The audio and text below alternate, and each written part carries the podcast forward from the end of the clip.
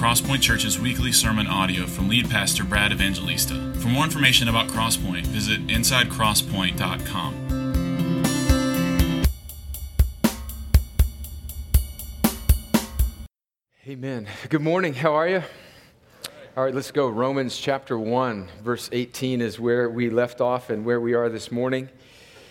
If you don't have a Bible, as always, we'd love for you to use one of the ones that you can find in the, in the rack, in the chair in front of you. And uh, as our gift to you, if you don't own a Bible, we'd love for you to take that Bible and keep it as our gift to you. If you're not used to looking up passages in the Bible, you can find Romans 1 on either page 736 or 939, just depending on both, both of those Bibles in front of you would be the same version, just different copies. So that's why there's different page numbers as you're finding that, imagine with me going to a doctor for a checkup.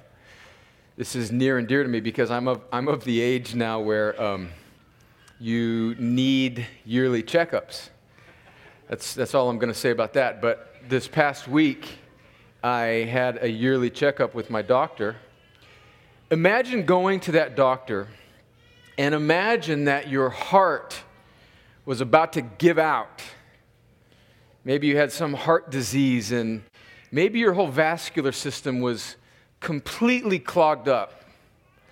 And imagine that as part of that physical, the doctor took an x ray or an MRI or whatever, I don't even know the medical terms, but imagine he did a full diagnosis of your condition. Imagine that he could do that.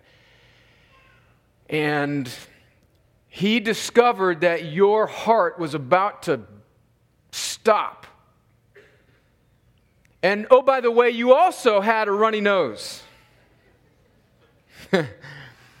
and then he comes into the room as you're there anxiously waiting for the diagnosis. And he says, Yeah, you know, I see some things here. They might be of concern. Doesn't really tell you what's going on with your heart, even though at any moment you could drop dead of a heart attack. He says, But you know, I know those sniffles have been really giving you a problem, so let me give you a, a good decongestant. I'll write this prescription or whatever, maybe that's over the counter, copay at the front desk, and you're on your way. You, well, not you, because then you'd drop dead sometime that week, but if your family knew that, they would charge that doctor with medical malpractice, wouldn't they? Well, likewise, if we don't read Romans 1 18 through 32, we're just going to handle through verse 25 today. If we don't stare at the truth of what we're going to look at today, even though it is difficult, it would be spiritual malpractice. This is why, this text is one of the reasons why we just work through books of the Bible, because we cannot skip passages like this. They're hard, but they're good. It's like eating broccoli. It's good for our soul spiritually. Well, let's, let's read the text and pray. Paul starts in verse 18. For the wrath of God is revealed from heaven against all ungodliness and unrighteousness of men, who by their unrighteousness suppress the truth. For what can be known about God is plain to them, because God has shown it to them. For his invisible attributes, namely his eternal power and divine nature, have been clearly perceived ever since the creation of the world in the things that have been made. So they, and let's read ourselves into that they, what Paul is talking about here is all of humanity. So they are without excuse. For although they knew God, they did not honor him as God or give thanks to him. But they became futile in their thinking, and their foolish hearts were darkened. Claiming to be wise, they became fools and exchanged the glory of the immortal God for images resembling mortal man and birds and animals and creeping things. Therefore, God gave them up in the lusts of their hearts to impurity to the dishonoring of their bodies among themselves, because they exchanged the truth about God for a lie and worshiped and served the creature rather than the Creator, who is blessed forever. Amen. Well, let's pray and ask the Lord to help us understand this text. Father, these words are weighty and important and hard, but they are good for us. The scriptures say that your word is breathed out by you and that it is all profitable for us. So, Father, I pray this morning as we work through this text, and next week as we work through the remainder of this chapter, and then into chapter 2, which is more indictment of humanity. May you give us endurance, and may you give us ears to hear and hearts to embrace the good truth of your word, that it might come and conform us more into the image of Christ. And for my friends that are here this morning who are not yet trusting in Jesus, would you, Lord, by your grace, give them the very thing that you require of them, which is a, a new heart so that they can believe. Lord, do all these things. I pray for your glory. I pray that you do these things in, in the children's rooms this morning. Lord, I pray for our youth away in West Virginia that it would be a great time of spiritual renewal for them. And on this President's Day weekend, we pray for our president and our Congress and Senate and our politicians and our leaders. We give you thanks for them. Even when we may disagree with them, we know that you have appointed them to their positions and that the king's heart is like a watercourse in the hands of the Lord, Proverbs says. You direct it wherever you will. So we pray for grace and wisdom for our leaders, for our president. We pray in particular for our military, who some from even this church are deployed in harm's way. We pray for grace to them. Lord, help us now to understand this text and form Christ in us as a result of our time working through this, I pray, in, in Jesus' name. Amen. Here's what's interesting about the second half of Romans 1. By the way, we're about to get on a train for the next couple chapters that it, it's, it's, it's just going to be, we're just going to have to buckle up and take it. Because starting in verse 18, all the way through the middle of chapter 3, so basically for the next two chapters, Paul is going to unleash an assault on human self sufficiency and self righteousness. And that may come as a bit of a jolt to us because we just ended last week on Paul really giving us the point of his letter. He says that I'm not ashamed of the gospel, for in it the righteousness of God is revealed. And it would make sense to us to, after this incredible, basically, thesis statement midway through chapter 1 about how the righteousness of God is revealed in the gospel. And remember what that righteousness of God is. Luther saw it wrongly. He thought for years that it was God's judgment on him, but he realized the truth of the gospel that it was actually how God makes sinners righteous through the work of his son. So, right off the bat, Paul states this great truth of the gospel, and we might expect him in verse 18 to now unpack how God saves us through the work of his son. And he does that, but he doesn't get there until midway through chapter 3. At verse 18, he takes a hard left turn and he goes from how the righteousness of God has been revealed to now how the wrath of God has been revealed. So, in other words, before Paul gets into the solution of the gospel, he now takes two chapters to tell us about the problem that the gospel solves. We got a lot of army guys in here. I know this is a four day weekend, so some of you are away, but um, you know this. You know that in every military, in every army, I don't know about the Navy, I don't know what they do, but you know in every army, that's for you, Matt, uh, Navy pilot right there. For every army operation, there's this thing called an op OPORD, an operations order, and it has five paragraphs. And basically, everything that that unit is going to do is in these five paragraphs. And paragraph number one is, say it with me, situation, right?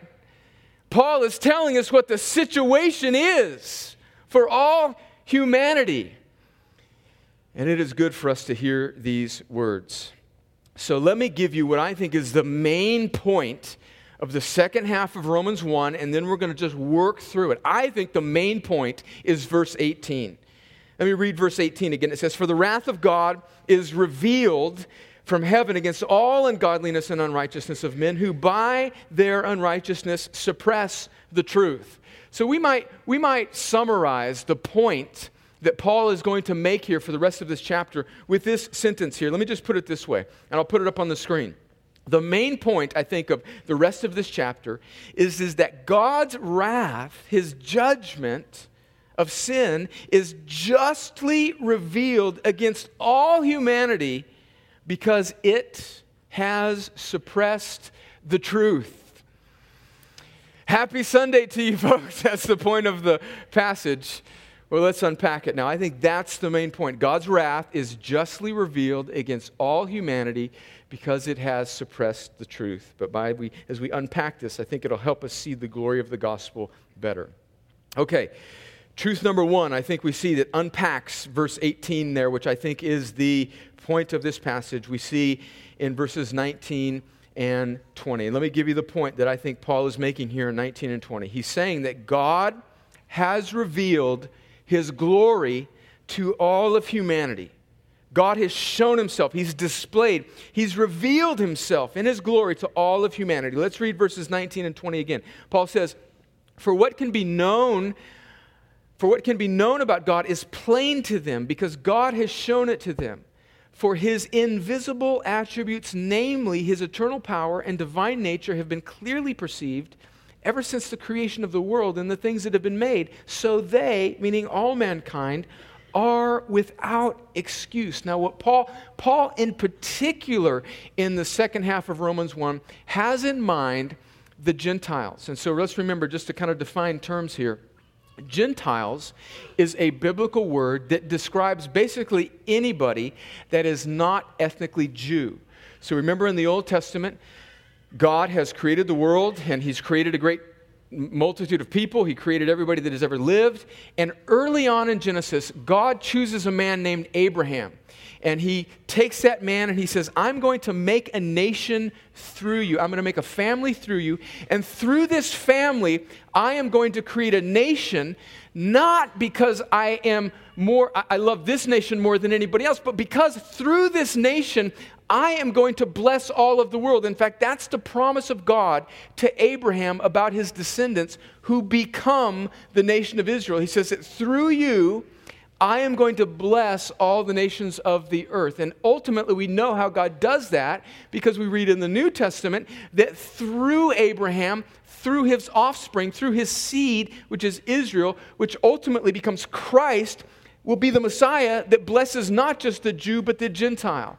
And so, really, humanity is divided early on in the Bible into basically two groups Jews and Gentiles. The Jews are the people of God that exist to be a blessing to the Gentiles so that the Gentiles will see the glory of God in the way they live their lives. And God intends to bless all people through the seed that would come through the Jews.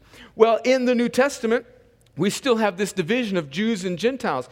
And in this Roman church, remember what we talked about the first couple of weeks that Paul is interested in bringing unity between these Jews and Gentiles who have both converted to Christ here in this first century in the church in Rome. And there's division amongst them. And Paul now is in this particular portion of the chapter wanting to give the Gentiles no wiggle room because he is anticipating the objection of maybe some Gentiles who are saying, you know what?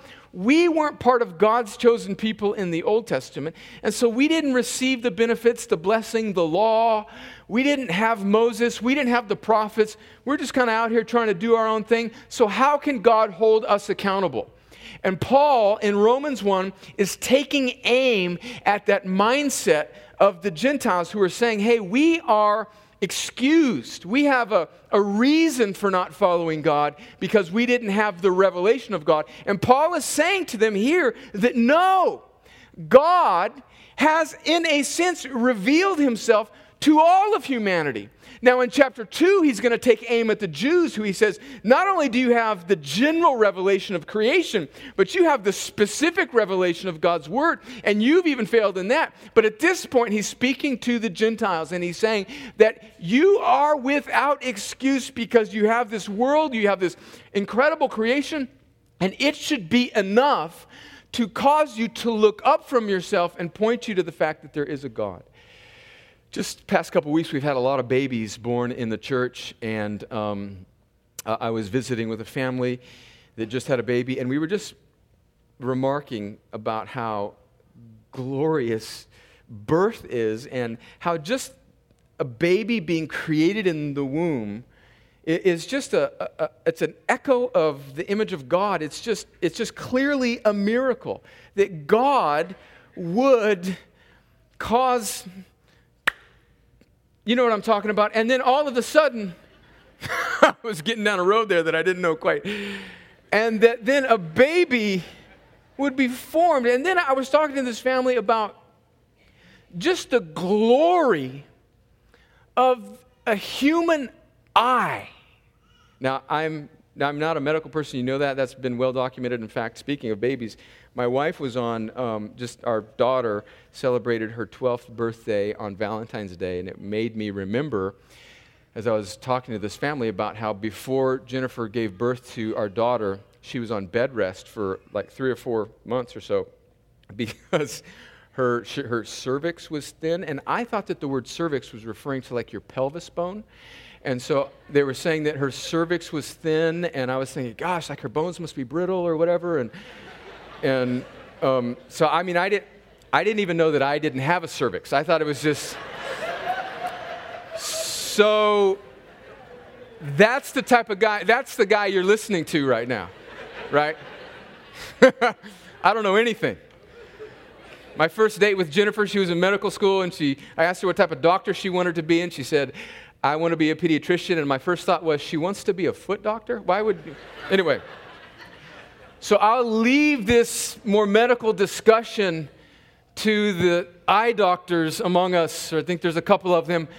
But just know that the complexity of whatever's going on in the back of the eye, the nerves that have to meet with whatever's in the back of your head or whatever, friends, it is unbelievable. And if we could peer behind the curtain of all of the cells, we would be tempted, as C.S. Lewis says, about just observing other human beings. If we could see the glory, even in its marred, fallen sense, that is other human beings, we would be tempted to fall down and worship one another. That's the glory. Paul says that creation, planet Earth 2, you know, that BBC special came on debuted last night, and I'm just looking at these little this three toed sloth on some remote island in the Pacific, and I'm just mesmerized that God would create a world so incredibly beautiful. And Paul is saying that humanity has this revelation of God, but we have all, all of us, have spurned it and rejected it. We are like a child holding an overinflated beach ball underneath the water, saying to somebody, There's no beach ball here, like we're just struggling to keep it under the water. We are suppressing the truth. And what does Paul say? He says that as a result of this, man is without excuse. That's the result of verses 19 and 20. God has revealed his glory to all mankind, to all humanity, and the result is, is that man is without excuse because we've suppressed the truth. We're without excuse. Now, here's the, here's the objection that we have at this point. And I think it's an honest objection, and I think we need to think about it. Some of us may say, well, how could people be without excuse? How could people rightly be under the wrath of God? How could God judge somebody who has never heard of Christ, maybe in some remote island in Vanuatu where the Derringers are preparing to go, how can God, God judge somebody who lives and dies? How can they rightly be without excuse? They've never heard of Christ. Well, notice here that God is not judging them for never hearing of Christ, He's judging them for rejecting Him. They're being judged because they're rejecting God the Father in the glory of creation. Christ, which we'll get to later, is the answer to the problem of the rejection of God by all humanity. Which then, and this is, friends, let's just, let's just admit that this is one of the most difficult passages for us to swallow. Paul says that all humanity is without excuse. That means that there are by nature no innocent people. The objection that we have is, well, what about the innocent guy? Because embedded in that objection of, well, what about that person who's never heard? And the, the, the embedded in that objection is, is that that person somehow is by nature morally neutral or innocent. And Paul is pushing against that. He's saying that all of humanity is without excuse. Friends, this text is like a great leveler. It levels the playing field for all of humanity. It puts us all in one category. Whether we're a good church kid that grows up in the South, or whether we are somebody that has grown up in some remote island or in some false God worshiping culture, all of humanity by nature is without excuse. Friends, that's how we were born. All of us by nature. We're not born basically good. Next week, we're going to do a child dedication where we're going to pray for a bunch of children in this church. And by the way, we did that when we're going to work through the second half of this chapter, which talks about sexual sin and homosexuality and all sorts of stuff, which we're going to handle. Which I thought about, oh, okay, all the grandmas that are going to be here seeing their baby dedicated, and that's the text. But anyway, God has his purposes, right? so just a little warning to grandma. That's what we're handling next week. But the point is, is that all of us, we don't by nature think of ourselves that way. But that's the way the Bible thinks of us. That's what the Bible says about us. Which then leads us to what man has done, our second truth. Look at verse 21. Paul says that, For although they knew God, they did not honor him as God or give thanks to him, but they became futile in their thinking, and their foolish hearts were darkened. So I think that leads us to this second truth that we see here is that humanity has suppressed the truth of God. All of humanity. We knew God, but we did not honor him or give thanks to him. And what has this resulted in? It has resulted in the reasoning. Our reasoning is polluted. We are now warped in our ability to know God. In fact, later on in Romans chapter 8, that again we'll get to sometime in the future, Paul says that the mind that is set on the flesh, that's the human heart in its natural state, cannot obey God. Paul writes in 1 Corinthians chapter 2 that the truth of the scriptures, the truth of the gospel cannot be discerned, cannot be understood by the natural mind. We are warped. Even though mankind in his fallen nature still bears in even in a marred state the image of god is warped it's like the connection has been cut off and even though we are incredibly incredibly uh, unbelievably blessed creatures as we still bear the image of God, we have been polluted and cut off from the source of life. That's why there can be brilliant people who can do brilliant things, but also make an absolute mess of their lives and reject God. Because the human mind, as a result of suppressing the truth, has been polluted. Friends, this explains so much about the world. This explains why there can be such goodness and greatness in the world through even unbelievers, but why the world is so broken. It explains so much about even my own heart that even though I know that I've been regenerated and renewed, I'm still dealing with the vestiges of this pollution in my own soul So Reynold read for us from Colossians chapter 1 at the beginning. He says, it says, Paul says that what's true about the Christian is he's been transferred, he's been delivered from the domain of darkness. And we were trapped in a cell of our own suppression of God's truth, and we lived in that muck and that mire. And salvation is this glorious truth that God has transferred us into the domain of His Son, the kingdom of His Son. But then the rest of that citizenship in that new domain is washing off the residue of the pollution that existed on us when we were trapped in the domain of darkness. Friends, this explains so much about the inner workings of my heart and your heart, even if we know Christ, doesn't it? This is what the Christian life is, is it's, it's unpolluting the mind. That's called sanctification. Well, let's keep going, which leads us to the third and, and final truth here that we see. And it is that humanity has exchanged the Creator for the creature. Humanity has exchanged the creator for the creature. Let's look at verse 22. He says, claiming to be wise, they became fools. And again, let's read ourselves into that they.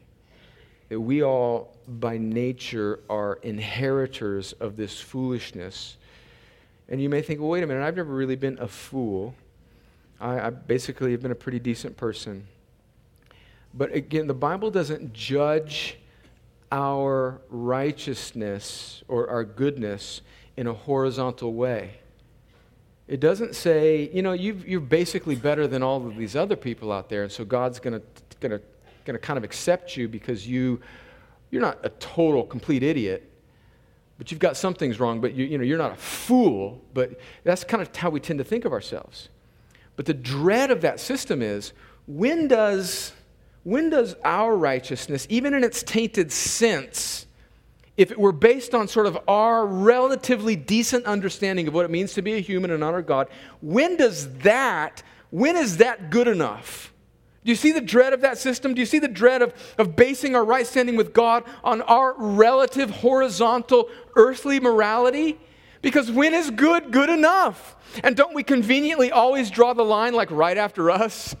You know, it's like, you know, I'm not the greatest guy, but I mean, and the cutoff line always seems to be uh, right, right after we've passed over it.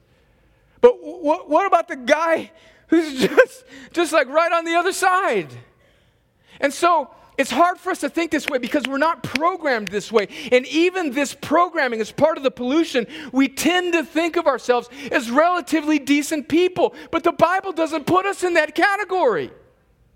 It says that we claim to be wise. We claim to think that we know enough of God to be able to honor Him.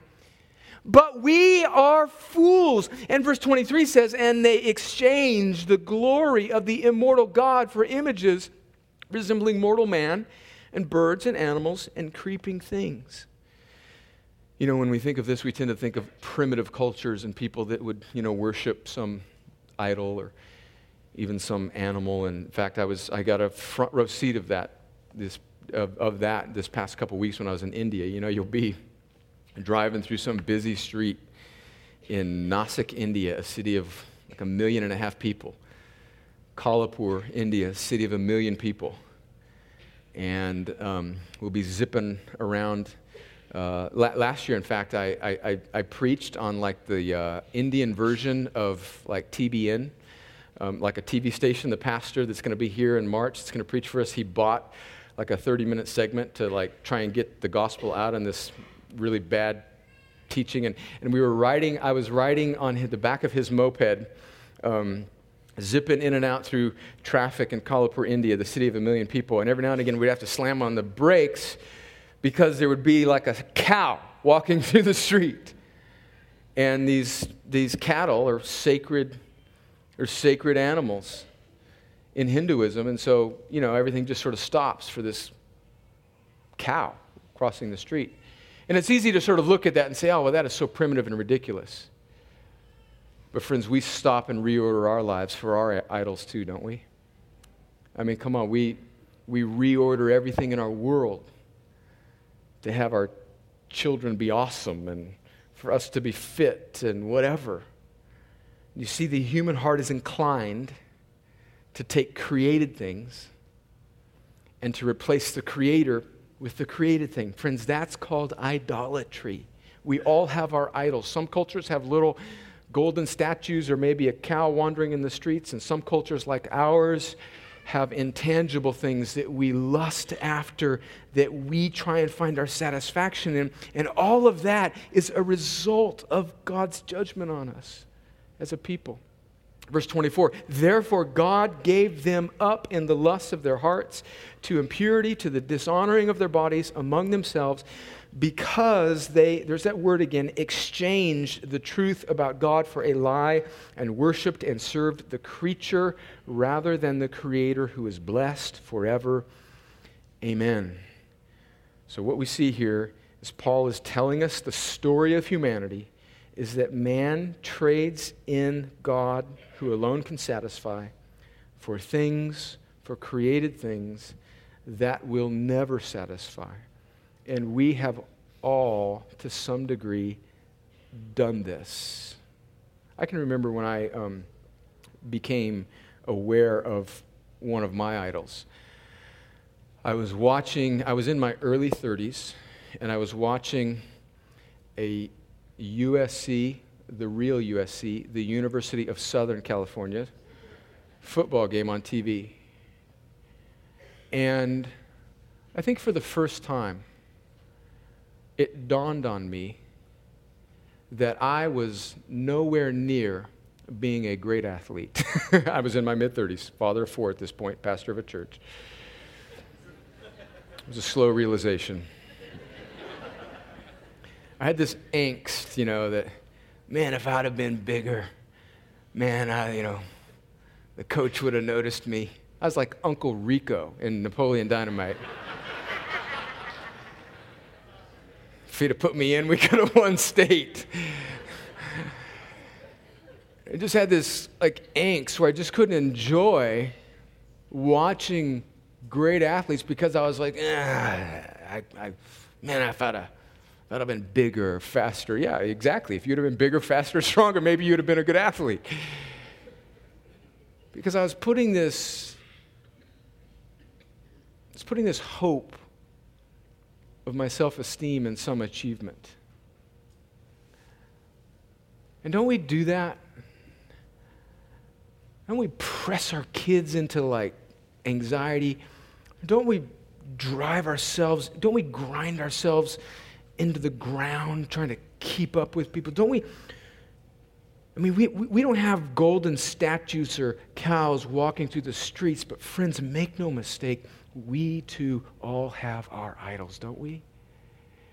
And we are so prone to trade in the God who alone can satisfy with this creature who will never satisfy.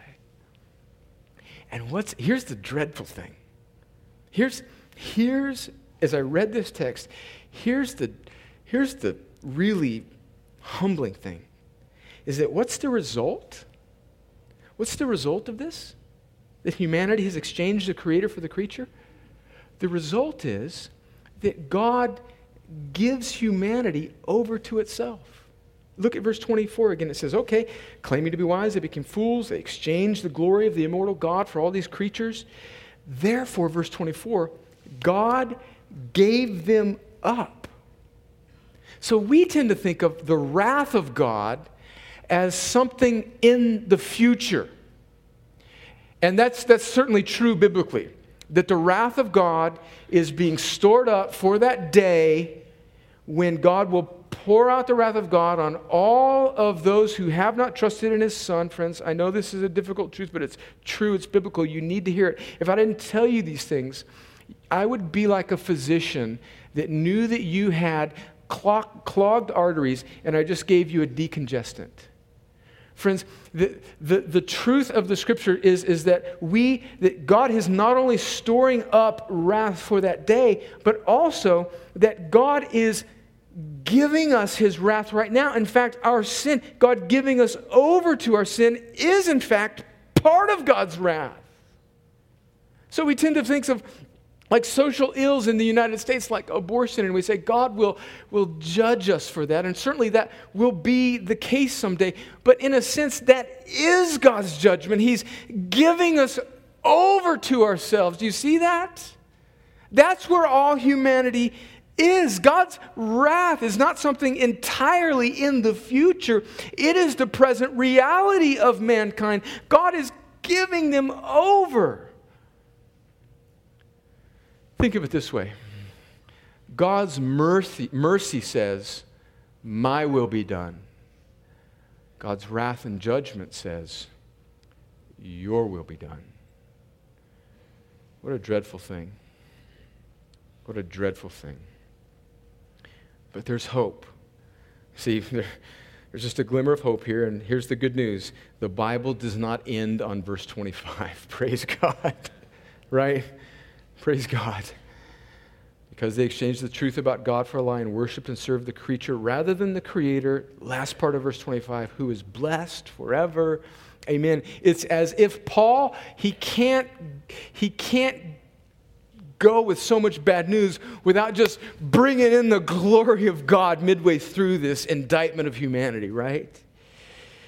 And so, the good news, friends, although I realize maybe this hasn't been the most cheerful half hour of your life, the good news of this, friends, is that the Bible does not stop here, praise God, but God who is rich in mercy, has made us alive through Christ Jesus. But here's the point that we cannot miss, that we cannot skip. We've got to understand the depth of the problem before we can revel in the glory of the solution. So, three reflections, and I end with this. They're not on the screen. Let me just give them to you. One, as we consider Romans 1 18 through 25, and we're going to do more next week. And then we're going to do more in chapter 2. So, buckle up. Don't think, I mean, come up for air, but we're going back down under next week, all right? Three reflections as we consider the judgment of God, the wrath of God. One, this should make the Christian understand the world better. Um, by that I mean that we should not be shocked that a polluted world acts polluted. We shouldn't be shocked when an idolatrous world is caught up in idolatry. You see, this reorients our biblical categories to all the world. Remember, there's not like bad people and then good people and then everybody that's kind of in this middle ground. No, we are all by nature. We are all by nature, Ephesians 2 says, children of wrath.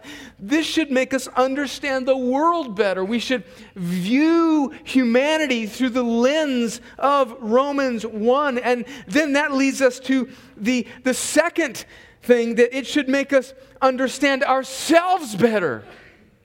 We should, we should understand ourselves better, realizing that this is what we came out of, which should make us more humble. Like there should, it should be an oxymoron. A, the, the phrase proud Christian should be, it shouldn't even exist. Arrogant, moralistic, self righteous Christian, it shouldn't even exist. In fact, if we skip too quickly to the gospel before we look at Romans 1, 2, and 3, it will produce in us possibly a self righteousness which Romans 1, 2, and 3 is meant to dismantle and destroy. We can't fast forward to the gospel until we understand the depths of what the gospel has brought us out of. And that's, friends, frankly, that's the problem with much of Bible Belt Christianity. It assumes a basic neutrality and goodness of humanity, and it teaches the gospel as some sort of add on. It's life 2.0. You're a good little boy, Johnny and Susie. Now, if you will just, you know, follow the teachings of Jesus, life will go better for you. Friends, that's not the gospel. The gospel is, is that the wrath of God is being poured out on all of us, and God, in his kindness, rescues us. Which then leads me to reflection number three, which I just kind of said, but I'll say it again, is that this should make the Christian more grateful. one of the things that humanity is indicted for in verse 21 is they did not honor God and they didn't give thanks to Him. This should make us more thankful. This should deepen our worship. When we stare in the wonder of creation, like last week, I was, quite frankly, I was a little embarrassed after this service. And I know you're a bunch of gonna, you're gonna email me, no, don't be embarrassed. I was, I just started like laughing and crying in the middle of the sermon as we just considered the glory of God and salvation. But think about, think about it. Think about like a, a movie scene where two people are enduring some incredible trial. They're, they're about to be killed, or maybe they're in some war or some great tragedy. And they barely escape death at the end, and they're like laying on you know, the ground after the explosion happens, you know, in the back. And it's just them laying there and they're looking at each other. And this is the final seconds of the movie. And they realize that they have been rescued. What do those characters often do? Sometimes they look at each other and they just start, just, they just start laughing like, wow. And when we stare at Romans 1 and Romans 2, it should produce in us this wonder the wonder that God would do this, the wonder that God would save a wretch like me. And when Christians realize that, what it produces in is this humility and this aroma that then God uses to make attractive to an onlooking world. See, that's the glory of the Christian life being on mission. Is it's not a grumpy righteousness that looks down the end of its nose at a world that they see that's Romans 1. They say, no, this is Romans 1, and God has rescued me from it. And now that tints, it taints, it colors the way I look at everything with humility and joy because what God did for me, a wretched Romans 1 sinner, He can do for anybody.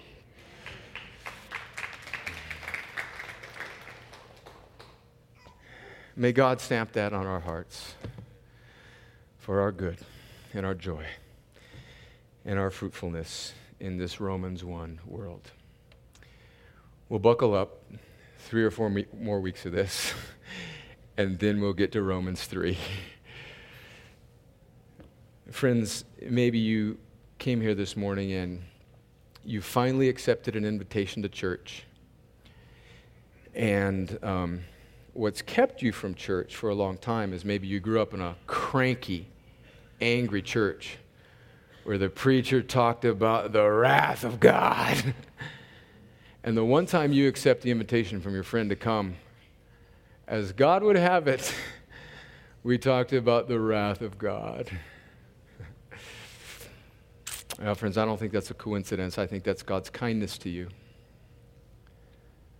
Because your heart is clogged. And every part of your spiritual vascular system is blocked. And you need open heart surgery. You don't need cold medicine. You don't need three tips on leadership or four steps on how to manage your anger. You need a heart transplant. And the good news of the gospel is that for all this sin, God sends his son Jesus to be the propitiation for our sins. That's a really important biblical word that you may not be familiar with. It means that Jesus, fully God, yet fully man, lived a perfect life and then became the propitiation, the wrath absorbing sacrifice on the cross for all those that would trust in him and rose again in victory over sin and the grave, and now gives life to whosoever will turn from themselves and trust in Him. And when I say turn, I'm not asking you to dig down deeper in yourself and come up with some work that God would be pleased with. I'm saying that if you hear these words now, I think that's evidence that God is, in fact, giving you that heart transplant so that you can turn to Him and put your hope in Him. Do that even now. I beg of you, do that even now. If you have more questions, come talk to me, somebody else that you know to be a Christian in this room after service, and we'll spend as much time as you need helping you understand this all important, all glorious good news. And for the rest of us that are already trusting in Jesus, let's worship him in response. Let's pray. Father, take these words and this truth and use it for our good to produce the fruit of humility and joy and worship and gratitude in us. I pray that you'd also use it to convict people who came into this room thinking that they were basically okay. Use it, I pray, to turn their eyes away from themselves and finally to you, who alone can satisfy and who has made a substitute for your wrath through your Son, Jesus Christ. Do this, I pray, Lord, for the joy of your people, for the salvation of all those that you would save this morning, for your glory. In Jesus' name, amen.